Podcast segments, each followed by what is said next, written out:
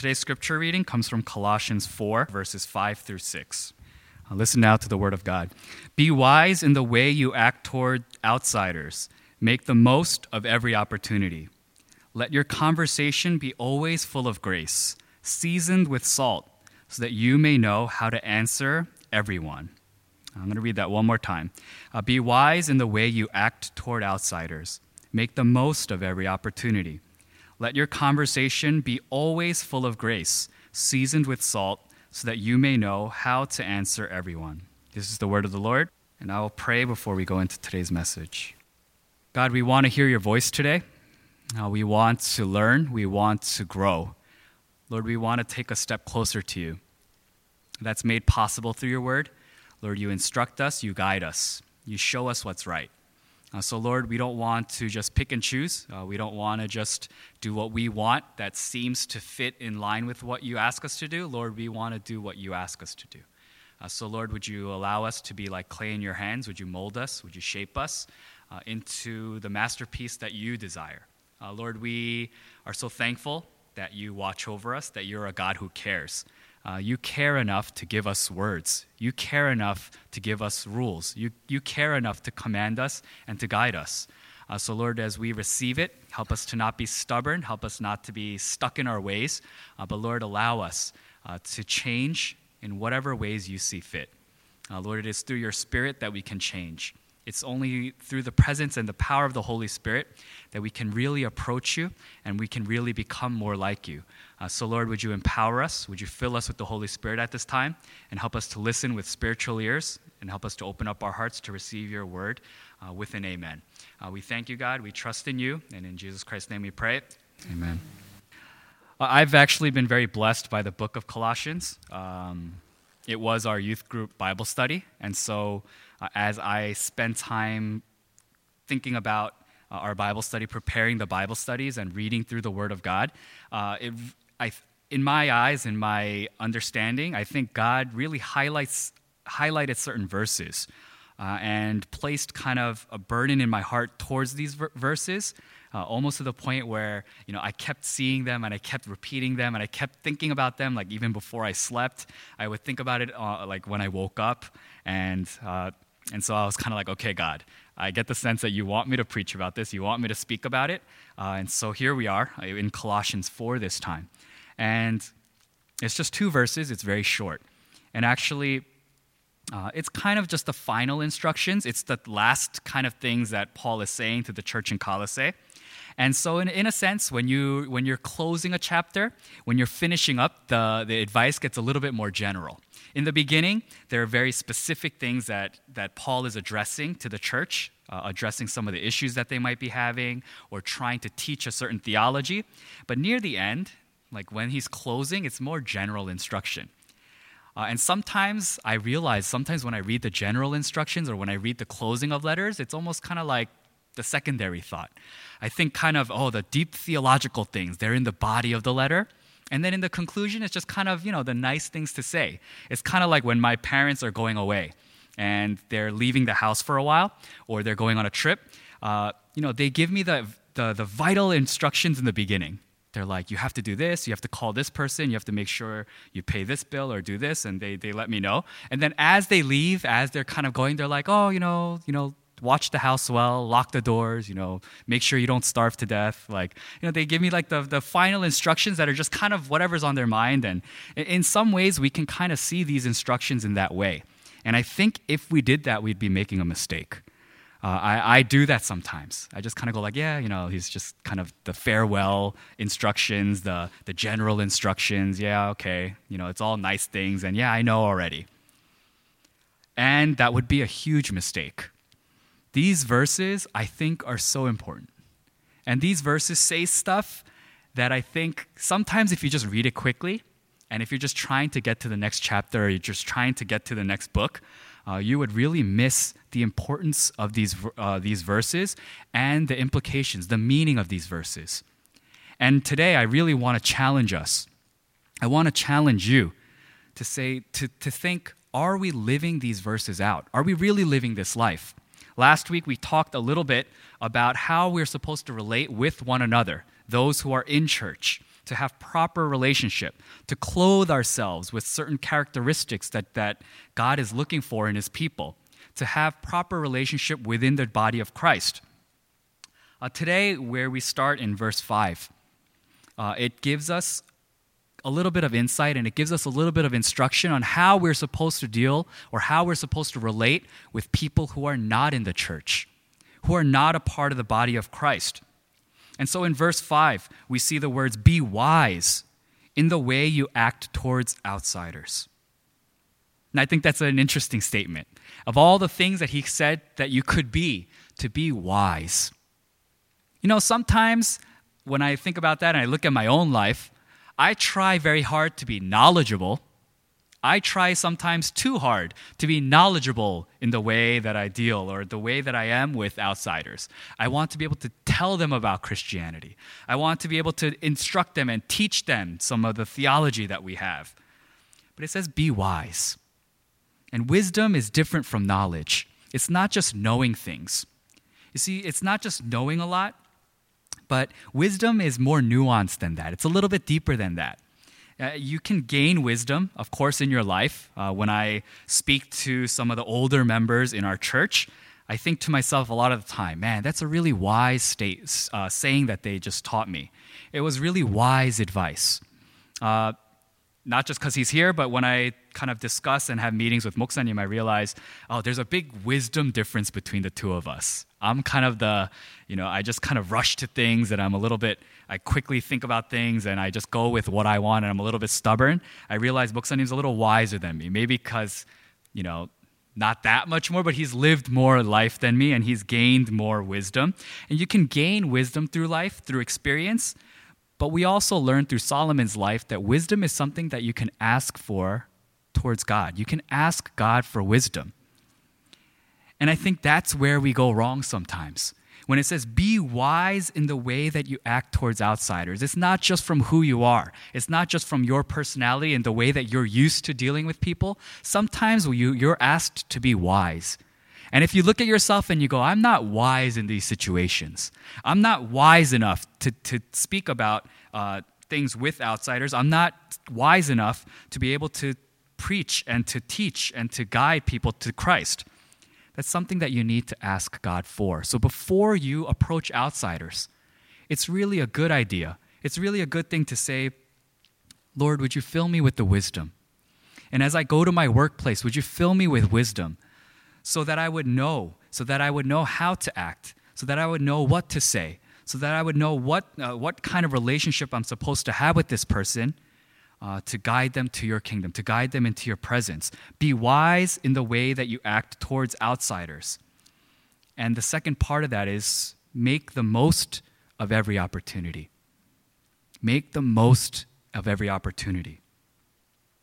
You see, it says make the most of every opportunity, not just take an opportunity here and there, but to make the most of every opportunity that you have. It doesn't also, it, it reminds us, it's, there are times where the opportunity is not there. It doesn't say force and make opportunities. No, it says make the most of the opportunity. When you see an opportunity there, I hope that we will ask God to fill us with the wisdom to be able to make the most of that opportunity. You know, whether we're on missions, whether we're at ho- in our homes, whether we're just speaking to a neighbor, whether we're talking to a friend or a, a colleague, make the most of every opportunity.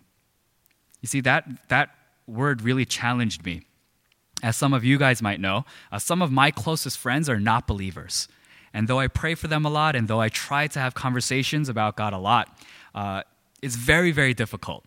You know, we all grew up together. They're really, really smart kids, and you know, they read a lot of philosophy books, and they're they're very, you know, educated. And it's a very difficult conversation for me. So I realized that, I, and I noticed in my own personal life uh, that I was starting to slowly kind of give up. I was just like, okay, I mean, you know, God's time will take care of things. Uh, but there were moments when I look back where I had opportunities to speak to them about things. I had opportunities to share some of my experiences, but I didn't take those opportunities. Don't just take the opportunity, but make the most of the opportunity. And that wisdom includes knowing the person, knowing the timing, knowing what you're supposed to say and how you're supposed to say it. And that's what I think Paul is leading up to in the next verse as well. Do not miss the opportunity. Uh, that, that term opportunity, um, when we're in our daily lives, we're really good at taking opportunities right? When you're thinking about yourself, we're really good at taking opportunities. Oh, this job offer, it's an opportunity that I cannot refuse. I have to take it. Or when I even like more simply, I think about things like Black Friday shopping, right? It's like, oh, I just have to buy it. It's so cheap. You know, I don't really need it, but I have to take this opportunity. Uh, many years ago, my sister and I, we still laugh about this, uh, but our first Black Friday experience, we were like, let's just do it. You know, things are so cheap. We don't even know what we need. We don't have specific things we need to buy, but let's go to Woodbury and let's, let's you know, shop the way that everyone else shops. So we went to Woodbury at like 2 a.m. in the morning because all the stores were open for 24 hours. We stood in like 10 degree weather. It was freezing. And we bought all this stuff that we didn't need.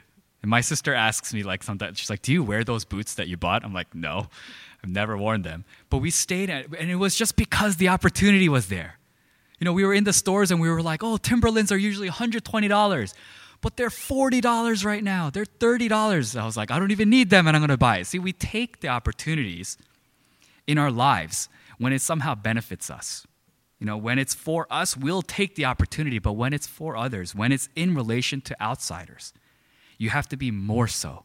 As the body of Christ, representing Christ, Christ's ambassadors, we need to take seriously this word to make the most of every opportunity. These are not just suggestions.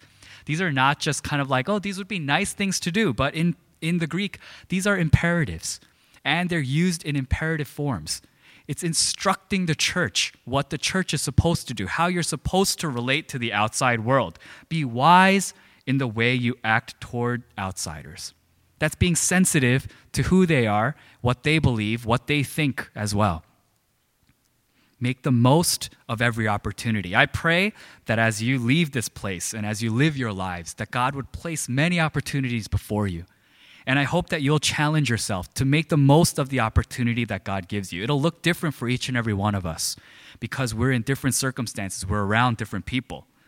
But take the opportunity and try to make the most of the opportunity. The next thing that Paul goes to, he says, Let your conversation be always full of grace. I love that statement.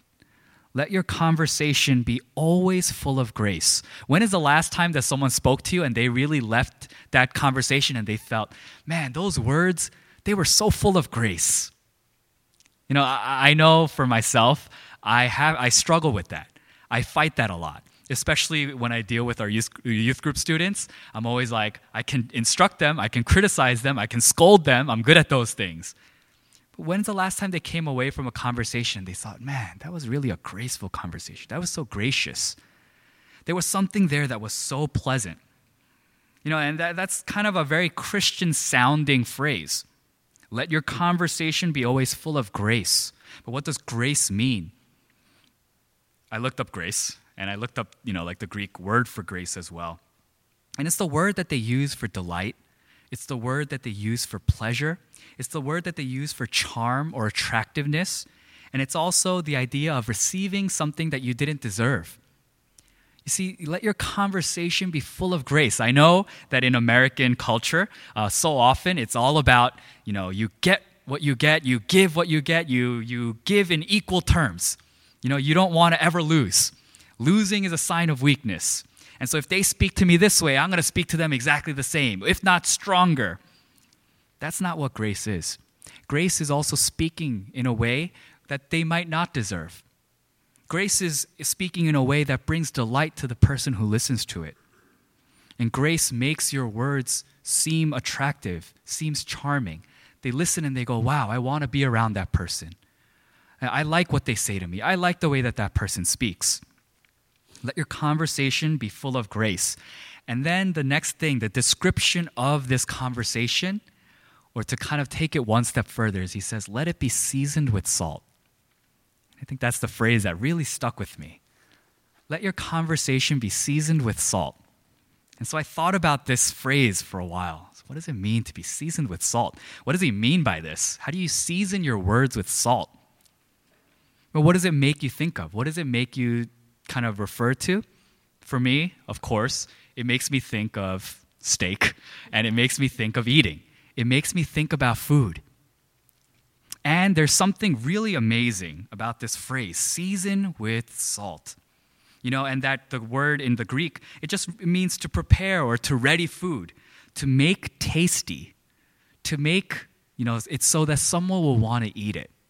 And that's what that phrase means season it with salt. Let your conversation be seasoned with salt. Make it attractive, make them want to eat it. You know, bland food, uh, it can look really nice on the outside sometimes. I've, I've eaten a lot of food where, wow, I looked at it and I said, wow, that looks so good. And then I take a bite and I'm like, that tastes like cardboard because it's not seasoned. It's not seasoned. You know, no matter how well cooked it is, no matter how perfectly you cook a steak, it could be juicy and really, you know, rare on the inside, but crispy and crusty on the outside. If there's no salt on that meat, then it will not taste the, the right way. And it will not make me want to eat more of it. You see, when something is seasoned and it tastes great, and you just eat it and you go, man, that's so good. I have to eat it again. I can't wait till I eat that again. You know, see, that's what our conversations should be like. That's the way that we should be speaking to each other. That's the way that we should be speaking to the outside world. When is the last time you really looked at someone and you said, I want to speak to this person in a way that they leave this conversation really feeling like they were encouraged, that they were loved, that they were cared for? You know, I, I was really challenged by this. And I, I thought about our youth groups kids a lot, and I thought, oh, I know, you know, in a lot of ways, I, I I like nag them and I scold them a lot. But uh, I really want to be able to speak to them in ways where they feel like, man, I really mean something. I really, this guy really cares about me. This guy really loves me. That's the idea of seasoning it with salt. And the other thing that it kind of made me think of is that when you season food, if you really care and if you really love the person, if you really know the person, you season it to their taste. You know, I think that's the difference between a really good cook and a really kind of poor cook. And I know that there are really amazing chefs who always season to their taste and you know that's how they cook. But if you really want to take your cooking to the next level season it to the taste to match the person that you're trying to feed. You see i eat things very salty. So i like a lot of salt. So whenever you know I my mom is cooking a home cooked meal she always goes i have to always put one extra pinch of salt for you or else you always come and you go like oh, oh my uh, it's it's bland and when she's cooking for herself and when she's cooking for my sister, she always leaves that extra pinch of salt out. And beyond whether the food tastes good, whether it's something that I like, there's a level of care there. There's a level of love there. There's a level of kind of some kind of understanding about the relationship. Have your conversations been to that level? Do you have a deepness in your conversation? Or do you just say whatever comes to your mind? Do you just say, do you just speak out of your own personality? I think that's something that I've been kind of keying on these days. It's not just about who you are, it's not just how you were made and how you've always been in your life, but there are certain things that God asks you to do, that He asks me to do, that He asks the church, the body of Christ to do, a little bit differently from this world. When people speak with you, do they go, ooh, that conversation was tasty. It was delicious. And I can't wait to hear more about this Jesus Christ. I can't wait to hear more about God. I can't wait to hear more about all the things that are going on in their life because of their faith. You know, I think that's something that's important. I think that's something that's missing. Be wise in the way that you act towards outsiders. If you don't have that wisdom, ask for it. Ask God to fill you with the Holy Spirit, to give you the gift of wisdom, so that you can make the most of the opportunity that is presented before you. And when you speak with the people, consider them, consider their position, consider where they are coming from, considering who they are and what they may believe. And you season the words, you season the conversation to their taste so that they might eat it, so that they might digest it, so that they might say, Yeah, that was delicious. That's something that I want again. so that you may know how to answer everyone. I think Paul's word choice here again is interesting to me because he doesn't say so that you may know what to answer, so that you may know what to say. It's not just about what you say, it's not just the content, it's how you say it. He says, so that you may know how to answer everyone. Sometimes that doesn't mean words. It's not about your content, it's sometimes about your attitude. Sometimes it's about how you say your words and how you present yourself more than what you say. I think he does mean what to say. He, it's right to think about, you know, to have the right attitude towards your discussion and to say the right things. But sometimes we forget the how we're saying something to someone. I get in trouble like this uh, over this because I kind of I blame genetics. You know, because I got some of my dad's genes, I think sometimes I don't think carefully about how I say things. And it's more about whether what I said is right or wrong, whether I really believe it or I don't, whether I think it's, you know, I have conviction behind the words, but I don't think about how I'm saying the words enough. And for us to represent Christ well, for us to be the body of Christ, for us within our church to develop the strong bonds that are required to really say that we are brothers and sisters in Christ, these are some of the lessons that we need to learn to start practicing with one another and then take to the outside world. Have you been doing that? Is that a reality in your families? Is that a reality among your friends, in your workplaces? If it's not, it's something that we need to change. And it's not something that we can blame our personality. It's not, it's not something that we can blame on our personality. It's something that's required of us as believers in Christ, as ambassadors of the kingdom, as representatives of God. Be wise in the way that you act. So before you just go off doing whatever you want to say, be wise. Take a second and think about what is the wise thing to do? What, is, what are the wise words to say? That will, I think, in turn help you to make the most of the opportunity that's placed in front of you.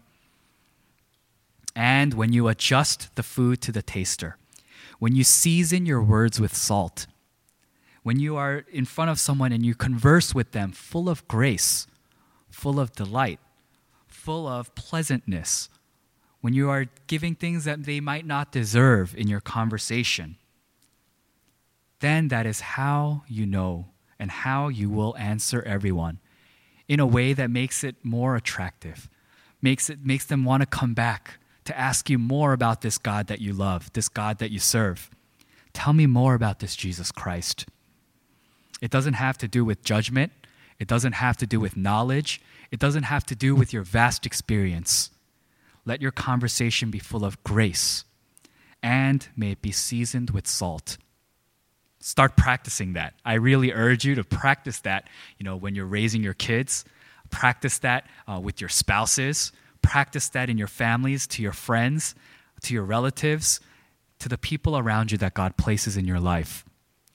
I pray and I hope that the Holy Spirit will place a conviction in your heart to start living these words out in your daily life. So, whether it's someone that you run into in a restaurant, whether it's a stranger that you pass on the street, whether it's someone that's annoying that lives next to you in the house a few blocks over, remember these words. Place them in your heart and start living them so that we would represent Christ well and so that people that are on the outside will say, I really want to know what this is about. I really want to know why they live like that. And I want to be on the inside. Then I know that God will be pleased then I know that we will be the body of Christ. Let us pray. Be wise in the way you act toward outsiders. Make the most of every opportunity. Let your conversation be always full of grace, seasoned with salt, so that you may know how to answer everyone. God, may you, lay, may you lock these words into our hearts. And as you as you so often do, make opportunities for us to live the words that we've heard in our lives. Help us to not be afraid. Help us to not be forgetful. But help us to courageously live out the words that we've heard today. Help us to live according to the challenge that you've given to us today. Help us to start this amongst each other, amongst our own body, amongst the people that we're supposed to love, that we're supposed to care for. And then let us help, help us to not be afraid to take that message and to take that attitude, to take that heart to the outside world as well. Lord, we pray that you would place that burden inside of each and every one of our hearts, that we wouldn't just listen to this word and forget it, but that we would live it both now, now and forevermore. Uh, we thank you, God, and in Jesus Christ's name we pray. Amen. Loving, worthy,